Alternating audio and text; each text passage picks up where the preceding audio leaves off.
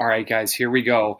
It is a special Memorial Weekend edition of the Northeast podcast. We are going to break down Mission Impossible 5, Northeast Rates Returned, tons of news, hot wrecks, everything you need. Here we go, Northeast podcast.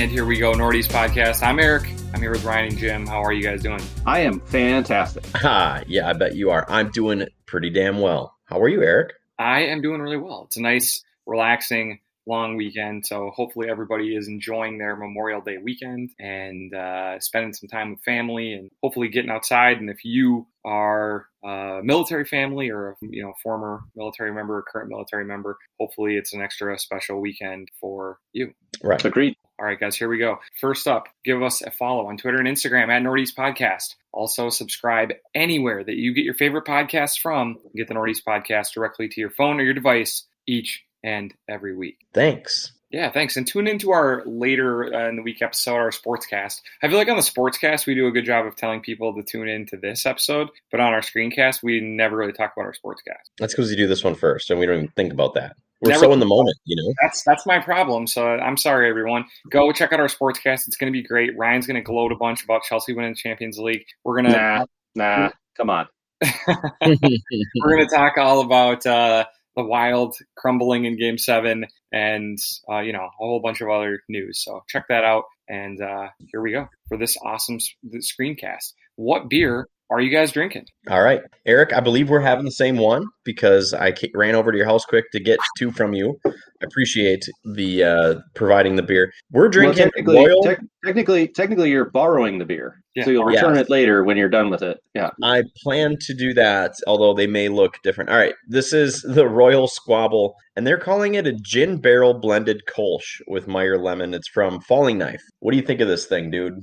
I like Kolsch's, and uh, Yeah. This, the subtle Meyer lemon in this is delicious. I'm not sure what I'm getting from the gin barrel yet. I'm gonna have to get back to you on that one. Um, but I think this is a super good beer. Yeah, What is It is doesn't- a what is a what is a Meyer lemon? I think it's a variety of lemon that's usually a little sweeter. They're like sweet. They're used for baking and stuff. Like when you actually got to eat the the lemon. Um, yeah, five point eight percent. I don't know. It's okay. I think I prefer just maybe a regular Kolsch better to the, to the than this. To be honest, whatever they did to it is a little weird, but we love Falling Knife. It's all good. Ryan, what you having? I've been jealous of you guys getting a bunch of BlackStack. So um, I went out and was like, I'm getting BlackStack, and then I got a little disappointed with what was available because I think a lot of the stuff is flying off the shelves because Mhm. people are loving it so much. But I end up, I did end up getting this the sponsored content pale ale. Um, Okay. Which I think is just really good. Like, if you want to give me this instead of like a Summit EPA, I would drink this 99 times out of 100. Um, I think it's just, it's a really good, nice, clean, easy drinking, fantastic. This is like a great summer beer and inexpensive in Yeah. the four pack. So I, I really like this. Beautiful. All right, guys, it's time to move on to Do We Care? And there's only one place to start today, and that is with the biggest news of all Guy Fieri's three year, $80 million contract. Get it. Get that cash. We're gonna get so much triple D. It's gonna be unbelievable. Three years, 80 million. Now, I will say that when we talked to um, Kale, Herbivorous. Kale and Aubrey. Audrey. Audrey, Aubrey. from Aub- Aub- Aubrey. Aubrey, I'm sorry, Kale and Aubrey. Aubrey, as in Drake's actual name. Yes, Aubrey. Okay, from Herbivorous Butcher and now Herbie Butchers, um, they didn't have great things to say about him. Their experience wasn't great, and Mhm. maybe he was just having a bad day, or maybe whatever. Um, but I would say that in the last few years, he's done a lot of really cool things, charity events, you know, supporting different groups of people, and He did the he did the whole like uh, feeding the firefighters during the bad California wildfires. He set up a huge tent where he was cooking, you know, mass amounts of food for any and all of the victims and all of the the people that were involved in trying to fight those fires. So he did a lot of charity stuff through the pandemic to keep restaurants and restaurant workers afloat. So he must be a pretty cool guy, and he is getting paid uh, three years, eighty million with is it with Food Network? Yep. Okay, I didn't know a network could have that kind of money to throw around these days, but good for them. I feel like Food Well, Network budget is about uh, eighty-five million. Yeah.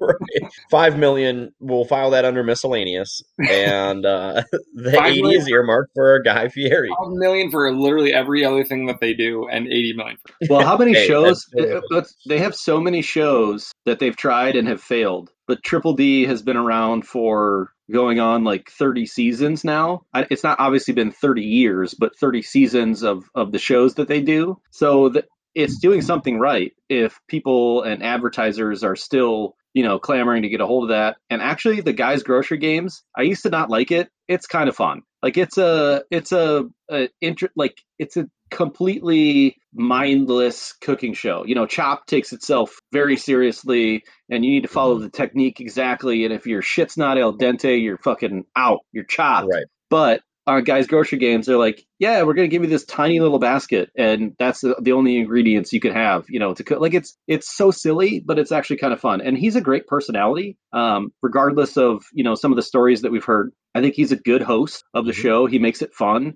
Um, he cares about the chefs and brings people back on when they when they lost and like we're going to give you a shot at redemption. I don't know. He's he's like 60% of the food network content um during you know like prime time hours you know like evenings and and stuff like that so i could totally see why he is worth like he's their golden goose right now Yeah. It's the fifth greatest food show of all time. Oh, you have them ranked. You ready to go? I'm ready to go. are you going to imdb it okay No, no, no. I'm going to give you my personal rankings. Okay, go ahead. Okay, And I know go. what number one is, and we agree on this. diners, drive-ins, and dives with Guy Fieri is number five. Okay. Number four is Hot Ones. Okay? All right, love it. Number three is Beating Bobby Flay. All right, fine. Number two is Top Chef. What? Yeah. And number one, the greatest eating show, food show of all time, was Man versus Food. Adam, Everyone liked Man versus Food. That show was unbelievable. I know you're fucking goofing around because No. you know and I know that Top Chef is perfection, and no one is more obsessed with it at this point than you. Top Chef is actually the best food show of all time, but I just Okay. loved Man versus. well that okay so if you're gonna it. like we don't need to get into this we got a ton of stuff but if you're going to categorize them as just food shows sure top chef is the best cooking show Mhm. right because adam richman doesn't do any cooking in man versus food he just consumes He just- obscene amounts of food crazy amounts of food and hits on everyone's girlfriend. Yeah, All he right, the arm Oh, right up and over uh, the, the shoulder. real quick is um, another thing about Guy Fieri and and like Triple D is that a lot of his production team is from Minnesota. Oh. So that's why there are so many restaurants that kind of pop in on Triple D is because a lot of the people that are like his camera crew and producers and stuff live here. And so they're constantly like, "Hey, you got to come check out Andale's, you know, tacos or Manny's Tortas or Broder's Pasta Bar or you know Northbound Smokehouse, who, where they've been to two times. So like anyway, like anyway, I think that's that a, it's a really cool thing. Is that the place in Duluth? Which one? Smokehouse? Northbound Smokehouse? Yeah. No, that's in that's in South Minneapolis. Oh, I went to the smokehouse in Duluth again this week. Wow. But anyways, we got too much to go. We got to get moving. Let's go. Let's we go. Let's go. Um, in a filed away as "Can't believe this is real." Uh, seems like a an Onion headline. Kevin Spacey to have a new role in an Italian movie, invest where he's an investigator who's investigating a man who is falsely accused of being a pedophile. Can you believe this? The balls on this man. I mean, Eric, this is a this is a literal like if you go to the Reddit forum of like not the Onion, where they're Mhm. like this should be an onion, onion headline, but it's not. This is a real headline. This is an all timer. That's how he comes back to the game. Do you guys remember when he was first disgraced and it was all falling apart for him? And he kept doing these like homemade promos as the president from uh, House of Cards. And he was Just like fat and weird. sweaty and was so strange. Do you think that maybe like if he would have just been like, "Hey, I've done all this bad stuff. I feel terrible. I'm going to go get some help. Then I'm going to come back as an advocate for people like the people that I've harmed in my life and I don't expect you to forgive me, but I hope that you allow me to take this journey and, you know, do as much as I can to help people and make sure that this kind of thing doesn't happen anymore." I'm pretty sure that people would have been over it at some point and it would have been Mhm. like, you know, he's a great champion for a cause and you know, he did some terrible stuff, but we want the redemption story because we like that. Instead, I think that opposite that's way was the- a total fucking creep. yeah, yeah, I think that's the that- like you, you just described like Michael Vick, right? Did some horrible shit with dogs, came out and was like, I'm going to be an advocate for the American Humane Society. He does he still does speaking events all the time for them. I always see those headlines pop up. Um, owned it, served his time, You know- served his prison time. leaned into it, and then like tried to do right. You know, eventually. Instead, Kevin Spacey's like, I'm gonna double down on the fact that I didn't do Yeah. anything wrong, and I'm gonna play a guy who's trying to save someone who's been falsely accused, even though I'm full of shit. Dude, Which he pretty much came out and he's like, "Fuck these kids." Yeah. Again, that's the problem. All right, let's go into some good news. WandaVision's writer Jac Schaeffer has signed a three-year deal with Disney. Yeah, this is great, dude. I think that WandaVision was was really really good because of the interesting writing. Don't you guys think? The writing and I the mean, it was well filmed and we had some good performances and some of the effects were fine, but I think it was really just like a really well written, interesting mystery show. yes, and Elizabeth Olsen was just like breathtaking She killed it. She killed it. But she had a lot. She had some nice things to work with. for sure. Um, so we're we're excited for this. I mean, this woman is hella talented. She is going to have this three year deal where she's going to write for Disney Plus. She's going to write for um, like 20th Century, which is also owned by Disney. So she'll do big movies. She'll do TV shows. Whatever. They're keeping the talent in house. It's good news. And not only was she the writer, she was also an executive producer as well. So Yeah, she she's- she's a badass. absolutely knows how to how to execute these things as well. So yep. So it's good news. We care. Um, speaking about keeping talent in house, Robert Pattinson signs a first look overall deal with Warner and HBO. Does this mean anything to you guys? Well, I guess I don't know what he's produced or directed in the past. I mean, I know that he is he's definitely got chops as an actor, but I mean, it can't hurt. I don't think much. I think this is they're they're kind of uh, uh, labeling this as like his first foray into the world of producing, directing, etc. So, um, Okay. I mean, recently, man, our Pat been been killing it. The Patanaissance is real, Oh, it's happening. We're in it. I think we need to we. I don't think Warner's and HBO do this type of thing lightly, right? I don't think they're just like, well, all we got to do is slap Robert Pattinson's name on it, and it's going to sell gangbusters. That might be part of it yeah. but I think I think as someone who's grown up in the you know in the industry and we've literally watched him grow up to going from you know obviously Twilight, but then like taking on a lot more serious roles and doing them very well. I mean, Jimbo, Oh, yeah. you watched The Lighthouse and somehow loved it. Um, Well, I didn't say I loved it. I'm just kidding. Um, It was I weird as I think- can. I would imagine he's got some proposals that has the executives excited, and Mm-hmm. that's why they went ahead and signed this deal. So I think this is very good news, and I care a lot. I care too. We will let everyone know what his first project is. I'm sure. All right. Uh, speaking of someone else who's doing good work and uh, has made a lot of good things lately, uh, Timothée Chalamet, and uh, he's going to be Willy Wonka officially. Does Yeah. this needle for you at all? And uh, what do you think they're going to do with Willy Wonka? I think so. I mean, I, I'm not excited for this movie. Um, this is a prequel, which we all know that Roald Dahl is dead. He is, did not write this movie. This is going to be an original screenplay. Um, so yeah, I mean, I guess if you're going to cast somebody, he certainly looks the part. He's eccentric already. He's kind of goofy. He's he's the right age for a prequel for Willy Wonka. I mean, I think it's good casting. I just it doesn't really like get me super jazzed up for this movie.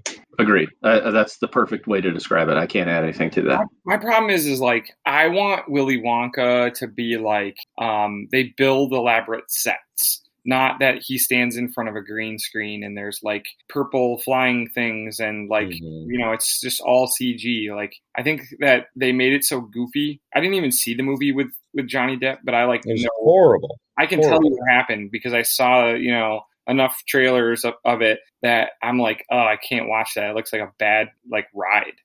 Yeah. And so um, it has to be better than that. But thank God Tim Burton isn't in charge of this. That guy is no talent anymore. Dude is washed up. I just think that like they need to. Um, I think they need to make it more realistic, like less. Like I think that it should be based on human beings going to this place. That like, is it magic? We don't really know. Not like, yeah, obviously it's magic, and there's like animals that don't even exist, and everyone's flying and like Mhm. turning, you know, colors, and like it's just too much. So I don't know. I I have very little faith that they'll make this cool. I, I agree. But I do care. It's good casting. I I I probably care, but I don't know. Hopefully, it's on HBO and not like in theaters. Right. All right, Amazon is going to buy MGM for a, a just small amount of eight point four five billion dollars.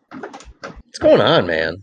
There's gonna be it's gonna be Amazon and Disney, and then the HBO group, and that's it. It's I- just gonna be those three. In, in five years, Amazon will just buy Walmart, and then Disney will respond by buying Target, and then they'll be like, "Disney, you don't even do that kind of thing," and they were like, "We do now." They'll be like, yeah, but fuck Amazon. um, um, Yeah. I so what think- what does MGM have? MGM has the Creed movies. They have Bond is their number one um, thing. They have Wizard of Oz, and um, yeah, man. I mean, nothing that's like crazy except for Bond. And I think that they plan to make those movies forever. So they have here's their big franchises uh, according to movieweb.com which i don't know if it's a good site but it's the first thing that popped up james bond robocop rocky the hobbit uh, the addams family bill and ted stargate legally blonde the pink panther gi joe the millennium trilogy which is like girl with the dragon tattoo jump Mhm. street barbershop clash of the titans hot tub time machine that's not a very good list that's not great. I mean, you you can stop at Bond mostly, right? So Bond is, I guess, worth about eight billion, and then that, like before, that other half billion is reserved for everything else. Yeah. Um. All right. So we got a teaser. But and I think I think in the deal they don't even own they only own like fifty percent of it, Oh. and the rest stays within like the and I'm not, I'm not making this name up the Broccoli family. Yeah. Um, No, was that's the fair. original creator of the movie? So yeah, it's, Barbara uh, Broccoli. Yep.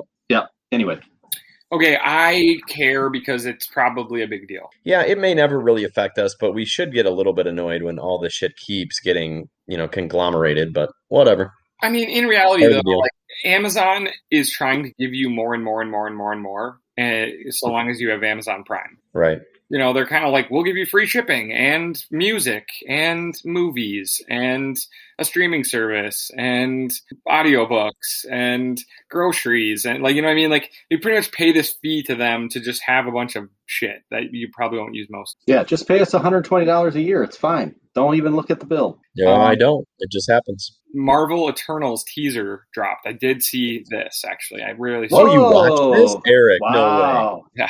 Wow. Um, I was a little surprised by how funny they were trying to be in it. Yeah, there was a couple of lighter moments, but mostly I thought it was like big, quiet, epic, sweeping landscapes and you know grand spaceships coming into a into the frame over a you know indigenous people of ancient times, and to me it felt very grand in sc- scope and scale, and kind of um yeah, almost like you know like royal, like like these are kings and queens almost.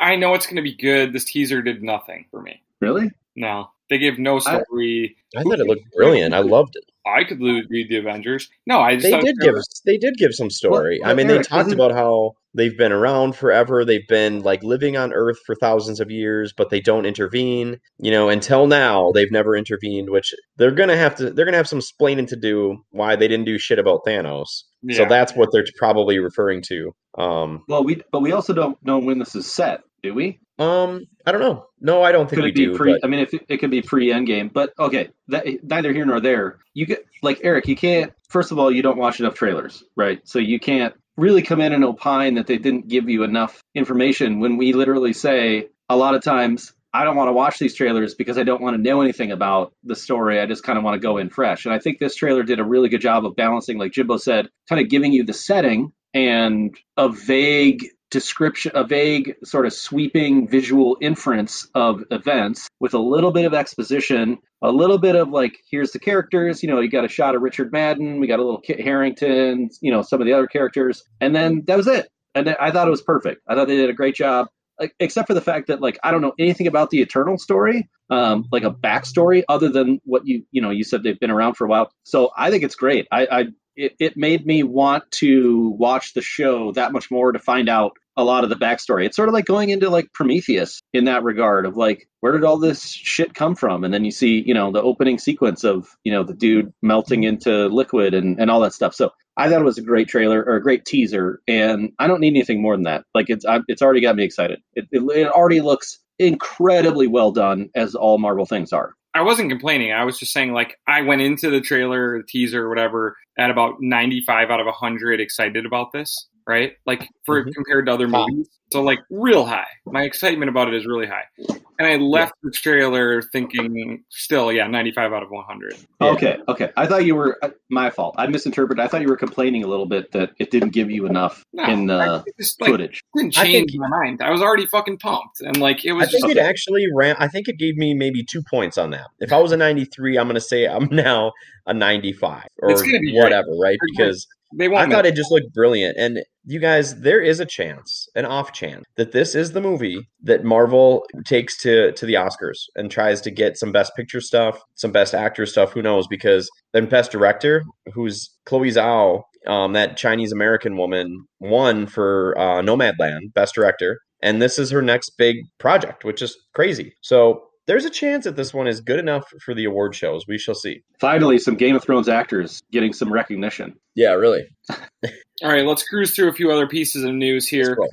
M Night Shyamalan's Old is coming out on 723. There was a new trailer. Uh, what's this about, and should I care? Oof. Ryan, did you watch this trailer? I didn't, and I don't care already. Yeah, you shouldn't. Um, it looks really dumb. It's very M Night. It's like a family on vacation. They go onto this kind of remote beach and they get stuck there with magical forces and confusing mysteries. And they all start aging at different times, and the kids grow up all of a sudden. Um, man, I just think this is going to be like a really hard movie to watch, but you're going to want to watch it because you're going to want to find the reveal at the end, the big twist, and then it's going to suck. So the whole thing's going to be bad. That's my prediction. So don't care. Um, M Night hasn't been relevant for quite a while. I think that M Night should do um, TV for for uh, Netflix. Yeah. Well, he made that uh, that Servant show. I think he made that one on Apple TV, which is pretty good. It's okay. I, I watched it. Um, yeah. Don't care about this one so much.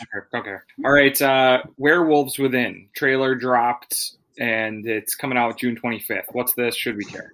Uh, this one I'm really excited about. So, um, do you guys remember the site College Humor back in the day? Yes. Oh yeah, They did sketches. It was like funny articles. I love that site. Um, so a guy came out of there named Josh Rubin, and he did a lot of like the the writing and production there, and and uh, he also was an actor in it. So he's like made himself kind of a nice little career here going. And he made this movie with like Milana Vayntrub and that like really dry humor like black dude from Veep. Remember him that kind of talks like Sam fast. Richardson. Is his that guy's Yeah. fantastic. So it's got this good kind of ensemble cast, and it's about a werewolf in a small town. Um, and so it's going to be, but it's a comedy, right? So it's going to be funny. It's going to be a horror movie, and it's going to have this mystery aspect of who is the werewolf that's picking off our survivors, our group here. Okay, so I can't wait for this movie. I think it's going to be well written because Josh is is really really smart. Um, I don't know if it's going to go right to theaters only. Um, it's going to be a smaller budget movie, but I think it's definitely one to watch. Werewolves Within, it, it looks awesome. The trailer just looked great. Also, one of the other actors in this is uh, Harvey Guillen, who played Guillermo Oh, from What We Do love in the. Shadows, who's perfect. Yeah. Guillermo, love him. All right. Uh, Edgar Wright's Last Night in Soho uh, trailer dropped. Where are we going to find this, and should I be excited? Yes. Uh, I mean, I really want to throw this over to Jimmy Channels. This is kind of your baby. This is like one It your is a little like, bit. I want to add to it because I just I t- I've taken the last couple, but No, We all know. Edgar you're, Wright. You're the expert. You're Jimmy Channels. Go. all right, go, look, I'll. I'll, I'll run through this one too. Edgar Wright, we like him, right? I mean, the guy's he he writes and directs his own stuff, which is pretty rare these days. Just to go original. Um, he did Baby Driver, which I think everyone loved. He's done some other great stuff. Scott Pilgrim, which is super underrated. Um, and this is his next big movie, and I have no idea what it's about. It's got Anya Taylor Joy, who's so hot right now, and it's sort of like there's some time travel going on or some parallel dimensions or shape shifting or something. Uh, but it looks moody and it looks amazing and it looks interesting and there's going to be crazy sci-fi mystery going on. So i don't really need to see another trailer. I'm sold. I'm ready.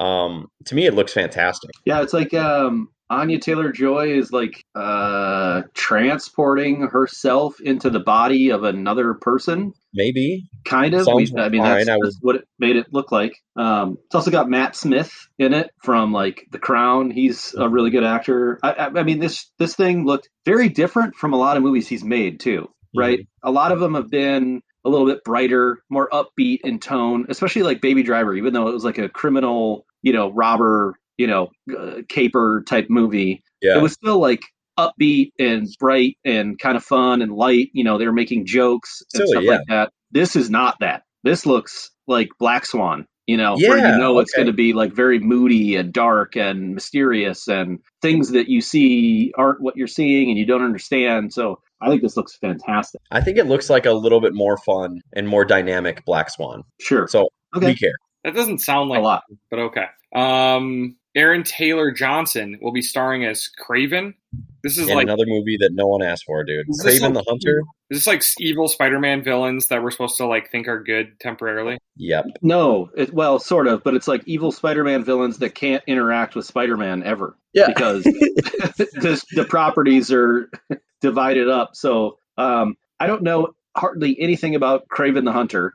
I just know that he is a, a villain in the Spider-Man universe, um, not one of the main ones, and we're gonna get a backstory again. Like Jimmy Channel said, that nobody asked for, but they have nothing to do. And Right. I was, I, I sent a, you know, a, a text to the group chat of like Sony making another movie that nobody wants to see, and then Tony Balster sent me a screenshot of like Venom, eight hundred and ninety-four million dollars. I was like, okay, well, I guess people want to see this shit because they're paying for it. So Yeah. um, on some level, it sounds preposterous, and somehow it will make Sony make a ton of money, and they'll keep empowering themselves to continue to turn out this garbage. Yeah. Because, I mean, what are we getting? So they're trying to set up all these villains, right? Like, there's like this thing called the Sinister Six in in Spider-Man and it's like Kraven the Hunter who's like the world's greatest hunter and you know he's caught everything. He's ki- kill, caught and killed every animal. So his now like the his most dangerous game if you will is catching Spider-Man. So that's what he his goal is. He uses cheetahs and like in the in like kids books and stuff his, some of his stories are usually really fun um he does a lot a lot of crossover stuff with Black Panther as well who obviously won't be in this movie and then they did, you know, Venom, and then they're doing that Morpheus thing, which I have like, I don't have high hopes. I have low hopes. I have like You expectations Mor- that it will suck. Morbius. More, yeah, Morbius. Morbius. Thank you, with Jared fucking Leto. I wish it was more. Yeah. Yeah, no shit. So, dude, I think this is just gonna be another pretty bad movie that probably makes a lot of money. I don't expect it to be better than these other two that they they're going with. So, Uh, You haven't even watched Venom yet, have you? Or Eric? When I you two finally did watch it. I watched it. No, Okay, it was trash. No, no way. trash. Yeah, And we're getting another one, and I just think even that it looks worse. I just think that what they should do is they should be like, hey, top current comic book writers, um, we're going to give you a deal and you are going to create a new small universe of new superheroes for us. wow. Would that be like DC would do that or Marvel would do that? Not Marvel. I'm just saying, like, how are there not like people who are really good at writing comic books who are making like seven hundred thousand dollars a year to like be top comic book writers, and then Sony is like, hey, instead of making seven hundred thousand dollars working for them, why don't you come work for us for five million and create us some new superhero? Yeah, it's not bad. I mean, they that? kind of have done that a little bit. Like, so Mark Millar, who's like that guy, okay? He's the guy that you're talking about that is like a current top comic book maker. He fucking wrote Jupiter's Legacy, and they tried that, which is just Eric. You finally watched five minutes of that and laughed, and I think you turned it off right away. Um, so I mean, they're kind of doing that, but when you have this IP with the name recognition, and I think that's what they go with. I don't know. Okay. And that's and, and and to to you know on the other side of that, that's why the boys was so successful is because they did that, but then they made it like incredibly gory and weird and crazy, and they did like Jupiter Ascending or whatever it's called. Tried to be like a serious superhero movie, and it just sucked, or or Mm. TV series, and it was just awful. So So, bad. Holy cow! so Eric's wish, you get Jupiter's Legacy. Yeah. That's why they're making Kraven the Hunter. You know what I mean? Right. All right. Um, finally, Kelly Clarkson is going to be taking over for Ellen on the Ellen show. It's going to be Kelly Clarkson on the Ellen show. I Okay. couldn't care less about it at all. I wouldn't watch this if it was like if I was salaried to do so. okay, nice. I'd have to turn down that job. Yeah. Not willing to do it. No, I'm not. All right. All right, let's move on. Hot Rex time, okay? Uh, Yeah. Lots of stuff uh, that you guys were watching most of this week. HBO Max. Uh, Ryan, you watched a show called Hacks. You really enjoyed it. Why should people tune in to Hacks? so hacks is a very kitschy silly um uh, similar like the story has been told before like aging vegas comic right um is going to be pushed out by the casino mogul right in some capacity even though she's made him like a ton of money so in order to like freshen up her routine she takes on um like you know um she doesn't want to take on you know someone to provide her material because she's done it all herself uh, but brings in like a, a, a lowly writer that um, was up and coming and then had some issues with something and is hard pressed to find a job. So ends up taking this job and she doesn't want to. Um, so this stars Jean Smart, who is a very well known actress. She's actually in Mare of Easttown um, as Mare's mom, and she's really good in that role. Um, she's even better in Hacks. And she was really good in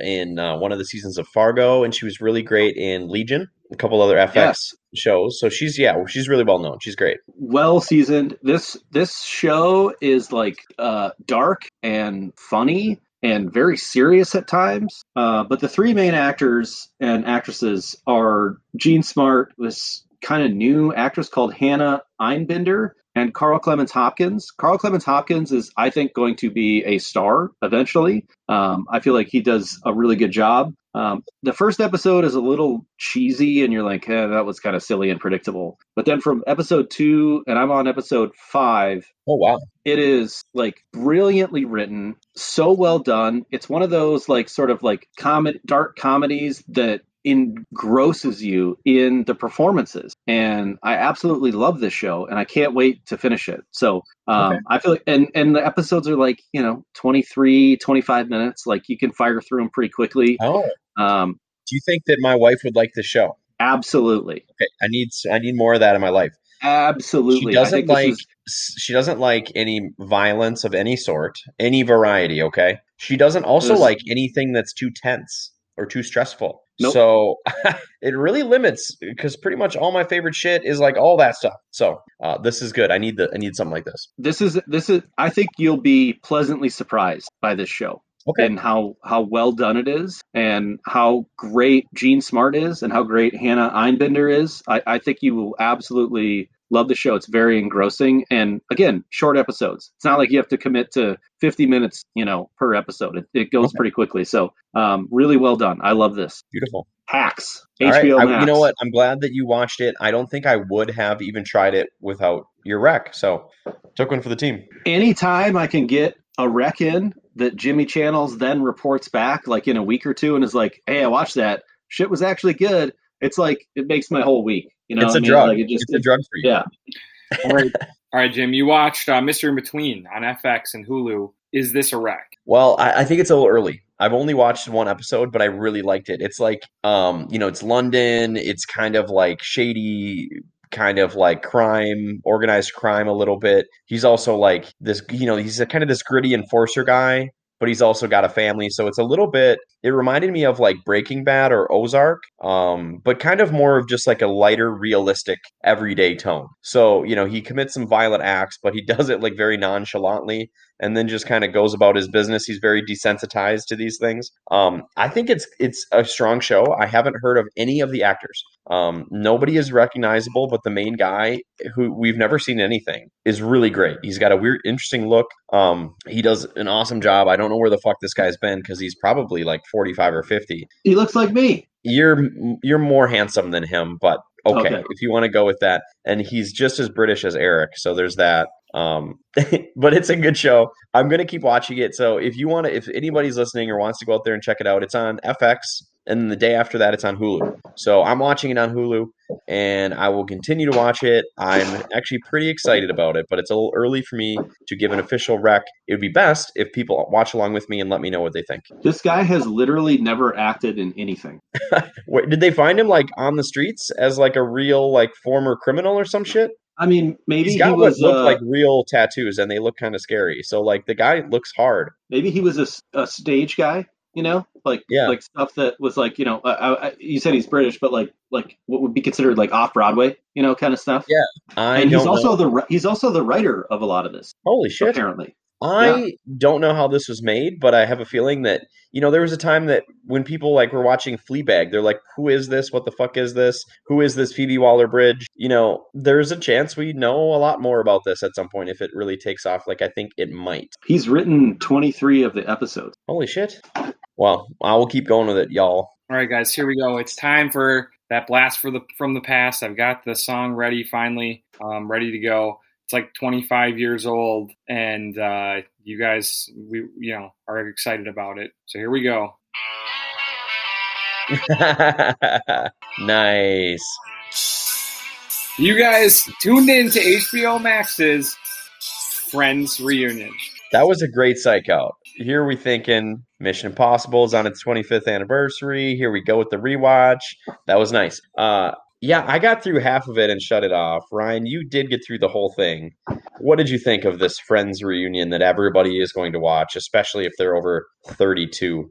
I actually enjoyed it. Okay. I thought they did a really good job of like integrating the cast back together. Um, I will say a couple things. Um, Joey Matt LeBlanc has eaten everything he's ever seen since the show ended. Yep. Um, But he's got a Matthew great. Perry, He, he actually had like a very nice personality. Like I liked his his presence the most. he was the most likable one. Like he Yeah. was he was just having one. Well, hold on. I'll get to that. He was he was just having fun with the whole thing. Like he was like, "Oh, this is great. Remember this and remember that." And he's laughing and like having a Mm-hmm. great time. Um, Matthew Perry has done probably every conceivable drug possible. Um, he It's- could barely speak. Like He's he, paying he's the toll for that. he's done so much cocaine. He almost has like a cleft lip now at this point. Like he looked so weird, and he has like the the Bobby Firmino veneers of like teeth. Like it, it was just it, like they were so bright and white. He was almost like the caricature of the episode where Ross got his teeth whitened. It was so like jarring to see like how.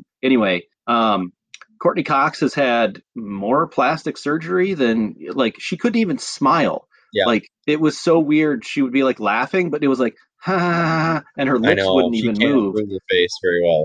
Um, I Jennifer love this. Aniston. This is such a bitch fest from Ryan. He's he's doing a review of the show and just going through how each person looks. You have a you have two more. I want to hear the rest. Three more. Jennifer Aniston, I think, has definitely had some work done too, but she's also like the most popular one out of all of them, so they put her front and center quite a bit. Yeah, um, she she's she definitely looks great, but you know, older, but she was fine. I, I didn't find anything wrong with her. She was also like having a lot of fun too, of like, oh, I miss this so much, and like, you know, I I love you guys, and and she was like hugging everyone the most. She seemed to be enjoying, even though the fact that like we went through her IMDb and she's made a ton of horrible movies, but she's like a billionaire. Um, Right. Also seemed to be like really enjoying the moment of like kind of coming back to the set. And then uh, Lisa Lisa Kudrow Lisa Kudrow. Um, was super like funny and hilarious and um, probably the most down to earth one. Um, her and David Schwimmer seem to have it like together the best Mhm. um, out of the two of them. I know David Schwimmer has continued to do you know some stuff. He was in you know Band of Brothers and a lot of stage stuff and all that. Um, and he seemed to be a little more sullen than everyone else. Like, man, I really miss this. Like, Mm, like he he, he took seemed it a to little be, more emotionally. yeah, and and uh, the story about how him and Jen, almost, Jennifer Aniston, almost started dating was wild. They almost started dating during season one because they had such a big crush on each other. Was something I'd never heard before. So that was kind of cool. Overall, I thought uh, James Corden is almost intolerable. I can't. I, I, I and so he was like the host of the reunion. But then they, you know, they would they would cast back to like Monica and Chan or Monica and Ross's like parents, you know, the actors of them, and uh, Tom Selleck made an appearance and stuff like that. So I thought all of that was like cool and fun, and and it went pretty quickly. I enjoyed the reunion show. They didn't try and take itself too seriously. It was just more of like, let's get the six people that have never been in the same room since the show ended, you know, together and have them tour the old sets and all that stuff. I thought it was cool. I thought they did a really good job. It was it was probably a little bit too long, but I thought it was entertaining. If you were into Friends, you'll love this little like reunion special. If you weren't, just skip it. Um, Just skip it. Yeah, absolutely. and I watched half of it, and I got everything I needed out of it. I'm not going to finish it, but it was fine. So I typed in Matthew Perry because I was like, I needed to know. And the first thing that came up was Matthew Perry Health. Oh God. And uh, it said that he was slurring his speech during the special, and people Yeah. were all concerned about his health. And he is no longer sober, even though he struggled with abuse or like uh, substance abuse. And um, his team came out and said that the reason that his speech was slurred and that he was acting weird is because he had had an emergency um, tooth procedure that day. Mm-mm. I doubt it. Nah. Nah. Although those teeth were new. I, don't, I don't know when. Not that day new, but they were new. Well, as Uh, someone with ongoing dental issues, maybe you can relate a little bit more. But I always thought I was a Chandler, and I think I'll age the same way. no, I don't. I, I, there's no way that that was that was a tooth problem. That's a I did too much Xanax before I came here problem. Yeah.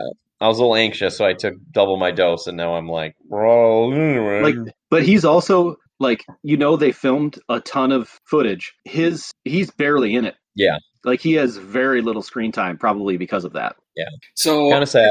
Here's one question I have for you guys. Okay. So, as a person who doesn't know much about Friends and knows that it was huge, but like wasn't paying attention or was like too young for a lot of it, and then when I wasn't too young, I didn't care. Um, For sure. were these guys who I think of as just like doofuses, were these guys like sexy celebrities at the time? Not the guys, really. Okay. No, No. not at all. Okay. And really, like Lisa Kudrow wasn't because she was the goofy one. She was not a sex symbol. Rachel was like the mousy one that was just like nerdy and way too into organization. So No, she wasn't really Monica. considered. Courteney Cox wasn't considered very sexy at the time. That that was Monica. Okay, Monica, but obviously Rachel. I mean, she was on the show because she was so beautiful and just became a huge, huge sensation. But I don't think any of the guys were considered like, like I mean, David Schwimmer, dude. He's not like your leading man type. So, one other question for you guys: uh, what what romance uh, were people more into, um, Ross and Rachel, or Jim and Pam?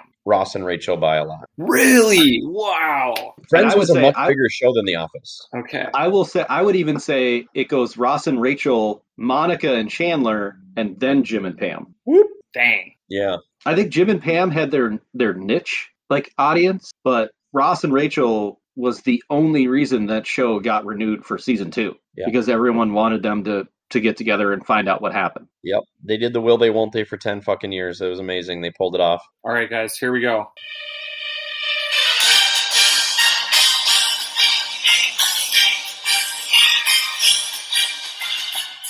It's Whoa, time whoa, whoa, for- whoa, whoa, whoa, whoa, whoa, whoa, whoa, whoa! We're go- we're going away from Limp Bizkit. What happened? I thought we were doing Limp Bizkit the I whole way tried to through. mix it up here. This uh, All I liked it. I loved it actually. The original is self-destruct. fantastic. Here we go.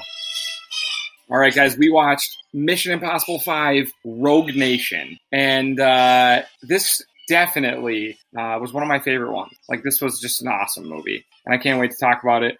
Um, so, we get started. There's uh, music. It was like the music shop. Is that right? That's how it started? The music shop? Yeah, he The goes record to the store? record store. Sorry. Okay. Yeah. He goes into the record store. He gets the record. He's like, "Yep, go into the listening booth and listen to it." He puts it in there. You get the same like Ethan. This is what's been happening, and someone stole these weapons, and blah blah blah blah blah. Uh, oh no, I'm sorry. First, we got the um the The plane scene. plane scene where he's on the Yeah, side. Yeah, of the yeah. So he's on the side. I thought it was just. I have in my notes all in caps. What a fucking opening!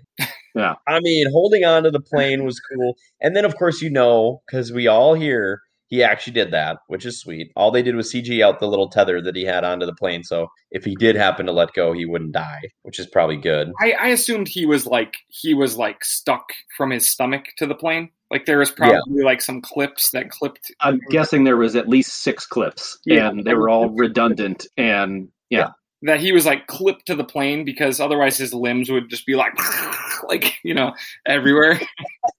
well, how would you know? You ever been you ever been hanging on to the side of a plane, Eric? You, I- you don't know what your body is. I would would do. love to try it to be honest with you. It was like exhilarating just watching it. well, you got the legs. You got the legs of Justin Jefferson, so maybe you know, being as strong as you are, it would be a No, no, little bit no. easier for you. I mean, with the right line, Eric could average three or four yards per With carry. my in Justin the- Jefferson legs, I the think snap like twigs if the wind was strong. you guys both have very weak legs. So he's on the side of the plane. He gets into the plane. Like every, pretty much every action movie now starts with like a plane scene. It feels like, uh, but that's Well, okay. Yeah, Dark Knight Rises certainly did. Yeah. Um, the Falcon and the Winter Soldier. I mean, the list. Jim's one of one of Jim's favorite movies, The Mummy, starring Tom Cruise. Yeah. Ooh, another Tom Cruise. I think Yep. he's doing those at the same time. Um, so, anyways, he gets on the plane. He leaves the plane. He goes to this this record store. He goes into this box. He's like, "Yeah, the stuff you saw on the plane was from blah blah blah blah blah."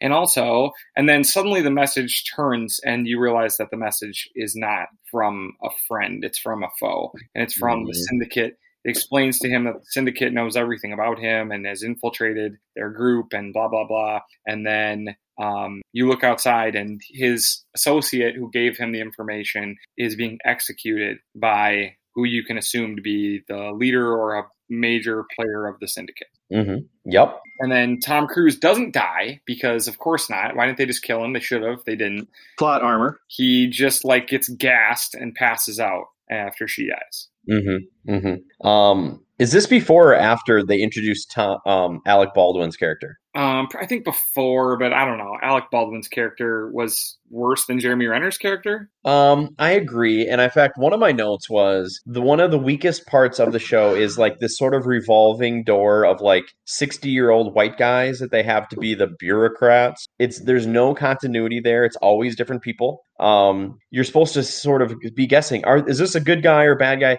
Meanwhile, I don't care. I don't care about the bureaucrats. Um, they did it. I think they actually did it better in Jason Bourne, even though it was more boring because mm-hmm. at least it was a believable like org chart of of people in charge of you know the government and it seemed like realistic and you know they were the same people throughout the the three movies so that well, is a little then, boring and this is the latest and he wants to shut down IMF although I did appreciate his testimony where he goes through all the big capers of the past five movies we've watched where they broke into Langley and they did this with the data. It's like, that was sweet. I watched that. Also, I think, you know, there's something to be said about Bond having M as a constant beacon of mostly truth, right? You're, you're never gonna you're never gonna question M's motives other than protecting the nation over protecting an individual. Right. So it's not like like when we watched uh, Mission Impossible three, it was like, okay, who's going to be the evil guy, the young one or Laurence Fishburne, right? Mm-hmm. Like which one's going to flip flop? And you knew it was going to happen at some point, and that's one of the disappointing. Two, yeah.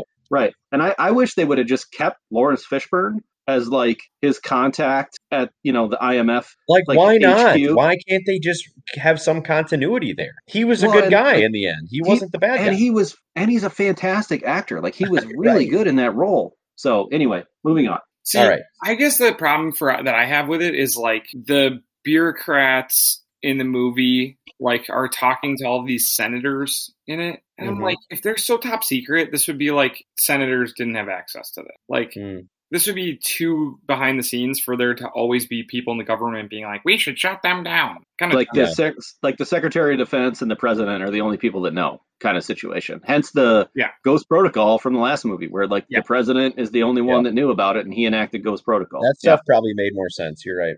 So then he gets gassed, he gets captured, and this like the bone doctor or something is about to like carve him up, punches him a bunch, but then the girl who is there like helps him escape, and they beat the yeah. crap out all these dudes, kill all these guys. And is I, that Ilsa? Yeah, yeah, Ilsa. Yeah, that was great. Who was she was great. She was beautiful. She was age appropriate for Tom Cruise. She like because she was a little older, it was way more believable that she was that talented at motorcycles and guns and everything that she just was so good at. Oh, she was, also she was also good. strikingly resemblant to Michelle Monaghan. Like right. Very and we might close. as well get this out of the way now. There was zero mention of Tom Cruise's or of Ethan Hunt's personal life in this movie, yeah, he was um, which her. which I liked in the last in three and four. Right, three where like it's all about his wife and he has to. It's very personal. He has to go rescue her sp- directly, and then four where you go back in this like back and forth. Is she? Are they divorced? Is she alive? Is she dead? Well, she was alive at the end, which is a cool twist. And then five, they're like, nah, not going to bring it up. So just no mention of her. My only problem is is that like I'm I'm expected to believe that the that the syndicate is this like super badass transnational, I guess rogue nation like the movie is called, right? Mm-hmm. Of all of these former intelligence agents from all of the countries of the world who have like faked their deaths and now belong to this rogue nation who controls um, you know the finances of the world and the politics of the world which is pretty cool. But mm-hmm. Tom Cruise escapes their capture with the help of this girl. They kill a bunch of people. He does this sweet move where he like shimmies up a pole, like yeah, Tom Cruise with the young body and the old face. Yeah, shirtless uh, in this scene, which was pretty cool.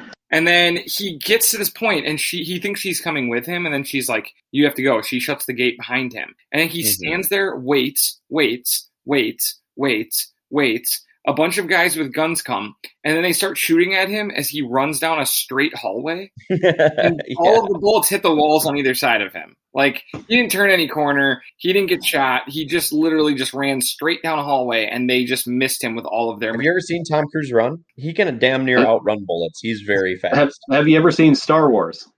True. It's he just pumps those legs and those little arms, and he cruises. It By was the power of really he is fast. Pun intended. so. There you go. Anyways, Tom Cruise finds out about this um, syndicate, and he has to I don't know collect all his intel. He has all these run-ins with what's her name, Elsa. Mhm. Ilsa. Ilsa has all these run-ins with her where she keeps showing up. She keeps wanting to be found. Is she working for the syndicate? Is she against them? Is she on his side? Is she not? Are they lovers? Are they friends? Whatever. It was just a lot of like you didn't really know, and all of her interactions with the syndicate made you think like she was playing Ethan, and all of her Mhm. interactions with Ethan made you think she was playing the syndicate. And I like that. I thought that was like some of the best stuff of this movie. Yep. Um, straight up copying Sherlock Holmes 2, which we watched on a rewatch.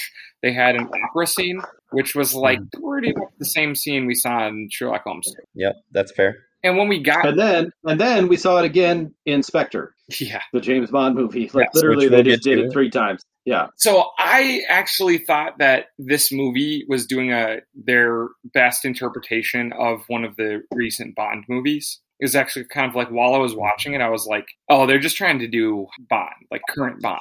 Well, what's the what's the big bad organization in Bond now? Spectre. Is it called Spectre? Yeah. Okay. Um, which reached across multiple movies, and it's like the shadowy, you know, no official nation organization, Ran um, by- multinational, Ran by Christoph Waltz. right? And so, um, you know, one thing when I when they introduced the bad guy of this movie, although he was good and he had a very interesting look to him, when I first saw him, I'm like, okay, that's probably the guy we think is going to be in charge, and then it's going to turn out that he's not. And at least in this movie, he was the main guy. So I was kind of disappointed. I was like waiting for a big reveal of like maybe a famous actor that was actually in charge, but it was just that dude. I like that guy. I thought he was like Creepy as hell. What a weird looking dude. I, I I think that their villains are every bit as good as the villains in the Bondies. movies. hmm And that's a compliment. Mostly. I have thought that the villains so far, other than four, the villains have been really cool. hmm Really interesting with a few Two and four were bad. The rest were Well, great. I was gonna say the the Australian dude was pretty awful. Yeah, yeah. yeah. Holy So shit, yeah. I am gagging for it. And then like he like his his dude was like, "Hey man, I don't trust her." And he's like, "Yeah, fuck you. I'm cutting your finger off." Like just so stupid. Anyway, Uh, at least three and five's villains were just fantastic, though. And so Yeah, yeah. I did think that they were kind of like, you know, Bond definitely ripped off Bourne, right? They were like, Mhm. all right, so let's pitch this, guys. Um, Bond, but he's like a little older and his body's kind of breaking down, and he's Daniel Craig, and so he's still like a sexy guy, but he loses half the fights he's in, and he has like problems with like addiction, and he has all these like ailments to his old aging body, uh, and his fights are just really brutal, and he'll like smash a dude's face through a sink. Right. So they're like pretty much it's Bourne with the character of Bond. And you can see that like at some point they like recalibrate this series a little bit. And I kind of felt like um, they started to do their best Bond. Uh, you know, they're doing their best Bond here, but knowing that this movie is and this this franchise is a little sillier than Bond. Is that fair? Yeah. Yep. Well, at Or least just- the new just- Bonds. Yeah. not as serious. Yeah, for sure. More gimmicky, more gadgety. And I think like so Christopher McQuarrie directed this movie. Yes. and he's done a lot of like uh spy capers like most famously did the usual suspects um the way of the gun he did valkyrie which was also with tom cruise about like an attempted assassination of adolf hitler. Um he's done a lot of sort of like twisty turny you know things that you don't really see coming until kind of the last you know five minutes of the movie. So um maybe that was his intention with this film with um this isn't uh, with Rogue Nation. Um, so I think that you know the director may have had a, a little bit more of a, a hand in that, whereas like JJ, he wrote. He co-wrote it. He wrote Sure. it with one one other person. So yeah. I think JJ was more of like uh, we we just want to do like really cool action set pieces, you Mhm. know, and the story will be driven by Ethan Hunt and Philip Seymour Hoffman, and they can carry the day. And this was attempting to be a little bit more cloak and dagger, you know, kind of stuff, like uh, lots of double triple crosses, you know, kind of thing. Like Ilsa, especially, like she's playing five different sides throughout the entirety of the movie. Mm-hmm. So I think I think the the Bond reference with regard to this and, and Sherlock Holmes are are perfect because you kind of don't know who's who doing what other than like two characters. Yeah, yeah. Fifth movie, fifth director. So we got to talk about the swimming scene. I thought it was awesome. I thought it was like I thought that heist where they go into the like the water cooled um like private data bank was as almost as cool as the initial Langley scene that was so mm-hmm. iconic with the ropes coming down and the pressure floor and the the temperature and the sound and all those things they had to monitor. Um I thought this the holding the breath was great. You could tell that Tom Cruise was holding his breath, maybe not for five minutes, but for a very long shots, long takes. Um, I just thought it was really cool. Oh, it was super cool, and like, um, I think I appreciated it more doing this rewatch and watching them all in a row than I did the first time that I saw it. Mm-hmm. But yeah, it, it was great.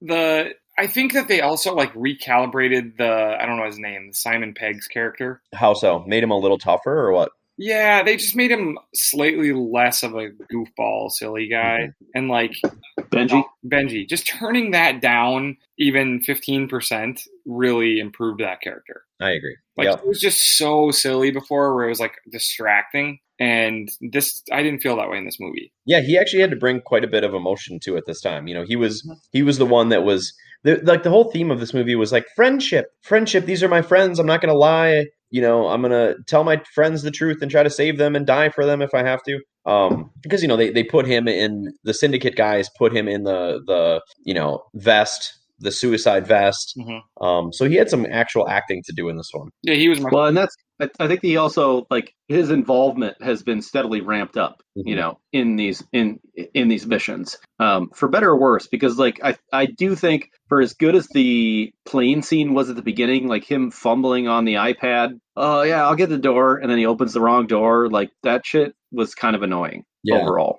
Yeah, I agree. Can I just mention one thing since we haven't mentioned Jeremy Renner yet? There's oh, a God. scene when all four of the team meet together. They just suffered a defeat. They have to regroup and they all go to sit at a table with four chairs and three of them sit down and Jeremy Renner spins his chair around and does the straddle thing. Okay. I guarantee that was his fucking idea as an actor. Yes. I that was him bringing a lot to the character. That's how bad he is and how bad this character is. I watched the uh, YouTube video um, called Everything Wrong with Mission Impossible Rogue Nation in 14 minutes or less by the channel CinemaSins, which is a great channel. Great if you ever want to if you ever want to go through and like pick apart your favorite movies, it's hilarious. After you watch the movie, go watch that every time because it's always like, oh, maybe it was a little dumber than I thought. It just is fun to relive some of that. In the first uh, two or three minutes, there was a time where someone called out Brandt for doing something dumb, and he says something like for the third consecutive movie where jeremy renner is playing a spy he gets called out for being stupid you know like yeah. he just he just doesn't know what he's doing as this character and this involves like the bourne legacy um, and then two mission impossible movies where he's basically unbelievable like not believable as his mm-hmm. character and bad overall so I think we can pretty much wrap this up. So the, the bad guy of the syndicate um, is a step ahead for most of this movie, and it's really causing massive problems um, for the team. It looks like they're going to lose. They lead him on this big chase. And at one point early in the movie, Tom Cruise, actually two different points, he says, You know, I'm going to put you in a box. I'm going to put you in a glass box, and everybody will see who you really are. And he literally fucking did. Like, I don't, I didn't really remember that, but he he jumps in a hole and of course like he looks injured and the bad guy jumps down after him to kill him and they like have a literal glass box they trap them in and I, they gas them and load them up into a van and get them i thought it was actually pretty cool. It didn't have to involve you know a, a f-15 shooting at a building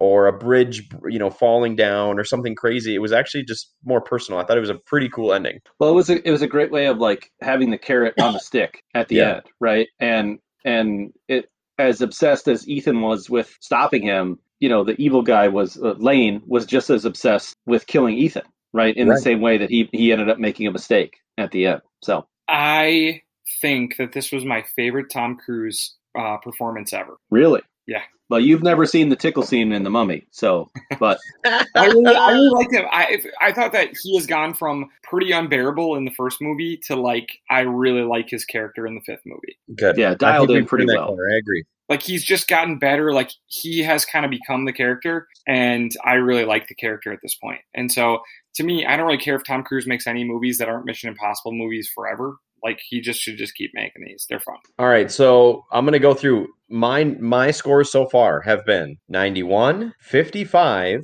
93 for Mission Impossible 3, um 85, and this one I'm going to call an 88. What do you guys think? I think that's about right. I might go a little bit lower, but I would say between like I- I'll go like 86. I think Mhm. it was pretty solid, some silly stuff, but overall a really good movie. Um, but definitely not as good as three. Still not as good as 3. Yep. I believe that my I believe that my scores were this. I think they were 84 for one, 48 for two, 94 for three, uh, 75 for four, and I think this one was like a 90. I really liked this movie. Okay. Oh wow! so freaking fun. It looked great. I thought they crushed it. Yeah. Yeah, I I love it. I think that so we have one more. Yeah. Oh, So let's let's talk about this for a second. Guess who's in this movie? Do you guys remember? No. Henry Cavill. guy, Henry Oh. Cavill, Yeah, yeah, yeah. with the mustache that got CG'd out in the uh whatever Superman. Suicide Batman Squad, whatever. Superman uh, reshoots. I think it was Suicide Squad. Was or, or No. sorry, not uh no no no. Um, oh, Justice League. Justice League. Sorry, Okay. yeah, Justice Yep. League. Yeah, Justice League. Yeah, it, this is the famous mustache. And you know what? Paramount, glad they held to their guns. Um, the mustache looks great. Mustache works. I can't wait for the bathroom fight scene. I remember it. It's very fucking epic. It's epic. Yeah. Also ripped off from Bond. There's nothing original anymore. Eric, are you excited about Henry Cavill in Mission Impossible? I'm 6, not excited for Fallout? Henry Cavill in anything, but I am excited for Mission Impossible 6. I actually think he kind of kills it, Okay. but um, I'm I'm basing that off of a memory from like two to three years ago. I remember I was the I, I saw this in the theater by myself and convinced you both to go watch it because This it, is I the thought it was first that good. movie that we ha- were doing the pod when it came out. So we talked about this one years ago. All right, guys, we're going long today, but too bad. We're doing one speed round of a game we haven't played in a while. That's Northeast Raids. Ooh, I love this. Good, good, good. So here we go. Let's go. Here we go. Speed round. Um, Memorial Day weekend. Okay, so now we will tell you. Yes, we understand the reason for Memorial Day. It is to remember those who have fallen, those who have made the ultimate sacrifice, or those who have just made a sacrifice in being in the armed services. We understand the importance of that. We are not trying to debate whether it is an important holiday, but just the long weekend at this time of year. Um, understanding that we know about that sacrifice and we respect that. What would you rate Memorial Day weekend? I'll go with like a 91 and I'll say I'll say that because as someone who works for a, you know, Eric, you know, you guys got days off of school like every week it seems um after the new year, but like for those of us that, you know, work for big companies like we have New Year's Day and then our next holiday weekend is generally Memorial Day. So it's always nice to to have that time to sort of like reconnect with family in a non-pandemic year um, especially after you've already been vaccinated. And per CDC guidelines, you're allowed to hang out in the same room without wearing masks. Um, it's a lot of fun. Um, it's sort of like the initiation of like uh, the end of spring and summer's here, even though we've had a little bit cooler weather. Um, I, I think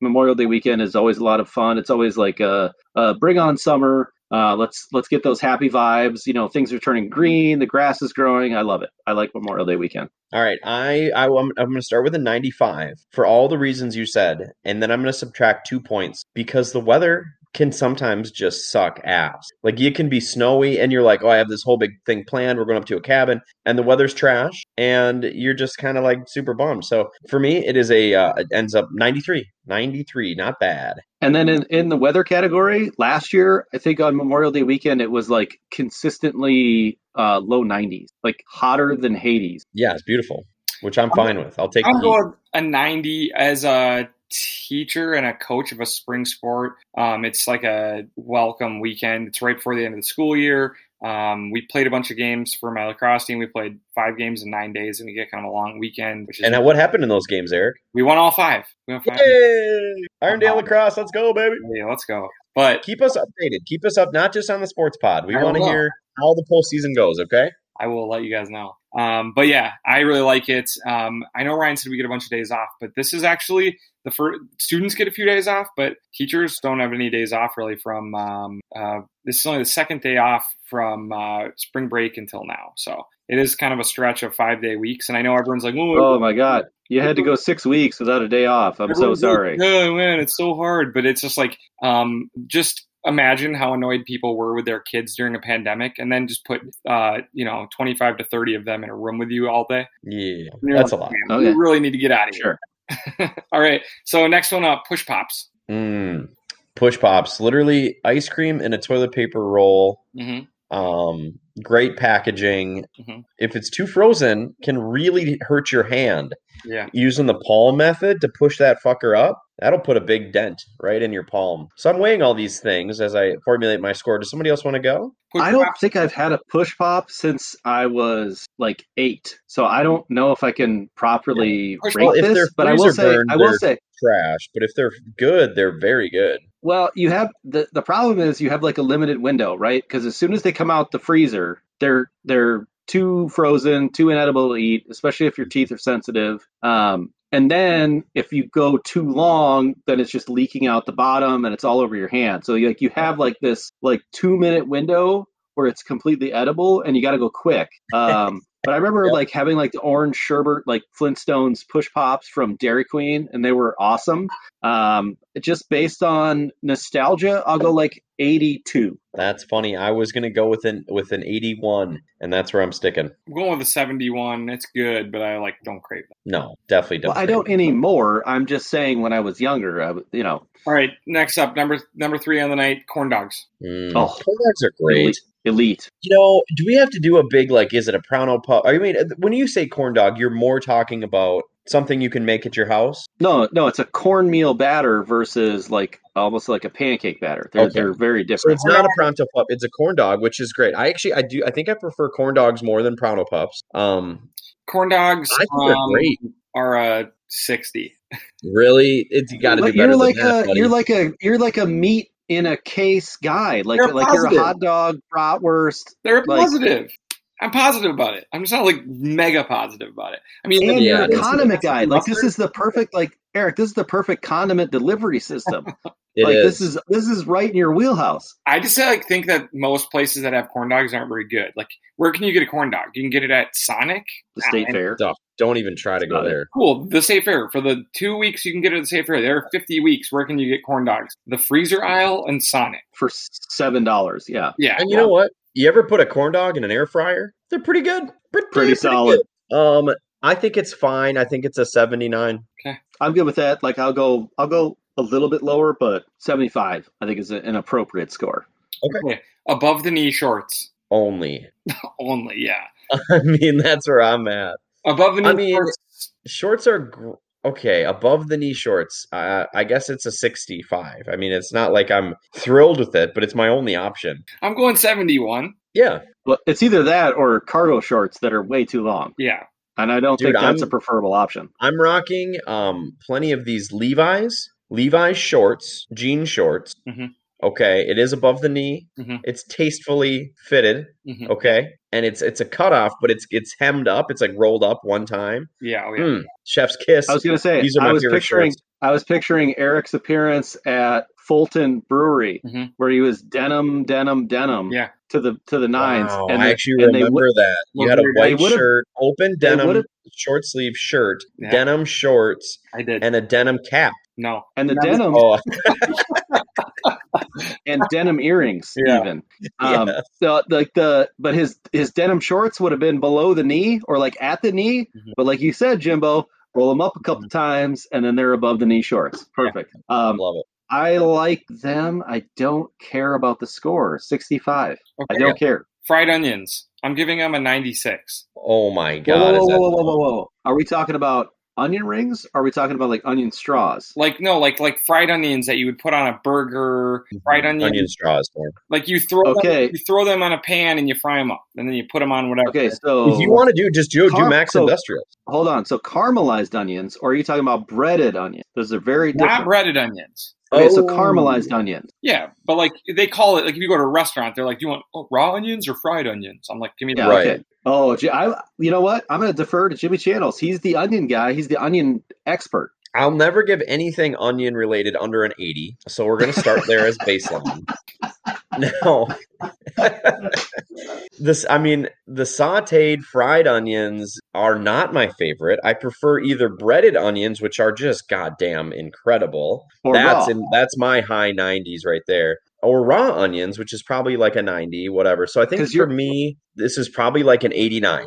Um, 'Cause- not 'cause my a big- favorite necessarily my favorite way to get them. I don't I like them to either have some kind of crisp, like onions are crispy. That's a good thing to have in your sandwich. Why are you then mushing them up into a sautéed fried goop? You're a, you're a texture guy. 96. Texture matters a lot to you. Um, I It think does. you just haven't had the right um, prepared like s- caramelized onions because they can be soft and crispy at the same time without being fried. Whoa, Like there's whoa. a there's a way to do this where you're like, okay, hold on, how am I Ryan, getting the best of both you might need to worlds without frying them? you might need to bring this heat to the burger battle. That's Dude, it's coming to the it's coming to the burger battle, and you're gonna be your mind is gonna be like, I don't I don't know how you did this, but it's amazing. Okay. All right. and I'm I know excited. I'm gonna get- I know I'm gonna get your vote. I'm already lobbying. I know I'm gonna get your vote. You are. But I think okay, so I'm gonna grade caramelized onions, and I'm grading them only because I have them on burgers all the time. They're a 90, easy. Mm, strong. Okay, we all liked those. Okay, next up, uh, blended drinks. Woo! So you're talking margs, Speaking daiquiris. This is the 98. Oh, Yes, it's a 90. What?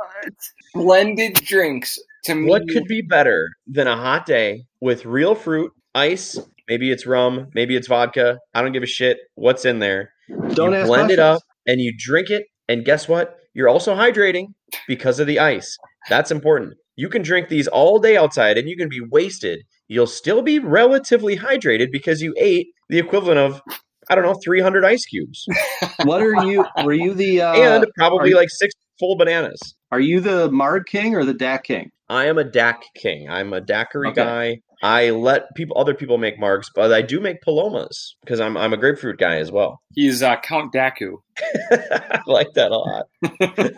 Um, I could The take fucking these or I Dracula. could I could take these or leave these. Like I'm not like I don't think like when I go to Florida, the first thing I want to order is a frozen strawberry daiquiri. You know, I, I mean Find but yourself there's a nice banana daiquiri; it'll blow your mind. they're they're still really good. I'll go I'll go eighty. I'm gonna go in the same score as you with 80. I like that. That's what I was thinking. Okay, I- I was so I'm a little high high here, guys. I was gonna be in the high 70s, but then, uh, uh, yeah, Count Daku over here himself cocked me into adding a few points. I'm up to an 80. But like All if I had my cho- if I had my choice, if they're like, well, we have strawberry daiquiris or we have mojitos, what would you like? I'd be like, I'll take a mojito every time. Okay, uh, next up, uh, freshly paved roads for biking, skating, and blading. I don't, do, any, of those things. things. so I couldn't care Yeah. less. Oh, okay, I'm sorry. You've never done this in your life? No, it is a Yeah. great feeling. Yeah. You've Okay. never I used to rollerblade. You know, I used to rollerblade until I was called, you know, some racial or some, uh, you know, sexual orientated Homophobic. slurs. Stuff. Yeah. So, Hey, you- you uh, put your blades on. You're going to a freshly paved road. Like, how good does that feel? Yeah. It Well, feels like we used to play hockey on good. tennis courts, which was awesome. Ooh, that sounds like fun. I don't do Um, these things really, but I would say just the feeling makes me feel nostalgic. Like if you'd have said freshly paved roads while driving in your car, I would have been like a 97. Right. But you said blading, biking, or skating. Yeah. I can't roller skate. Or, Or, razor sorry, I can't. scootering. Uh, you mentioned razor scootering. Ooh. oh, I don't have one of those yet. I don't have. Eric money for that. I'm just kind saying, of thing. any anything that you do on a on a flat, a freshly paved road. I mean, it's a for sure positive. I'm gonna go with uh, Yes.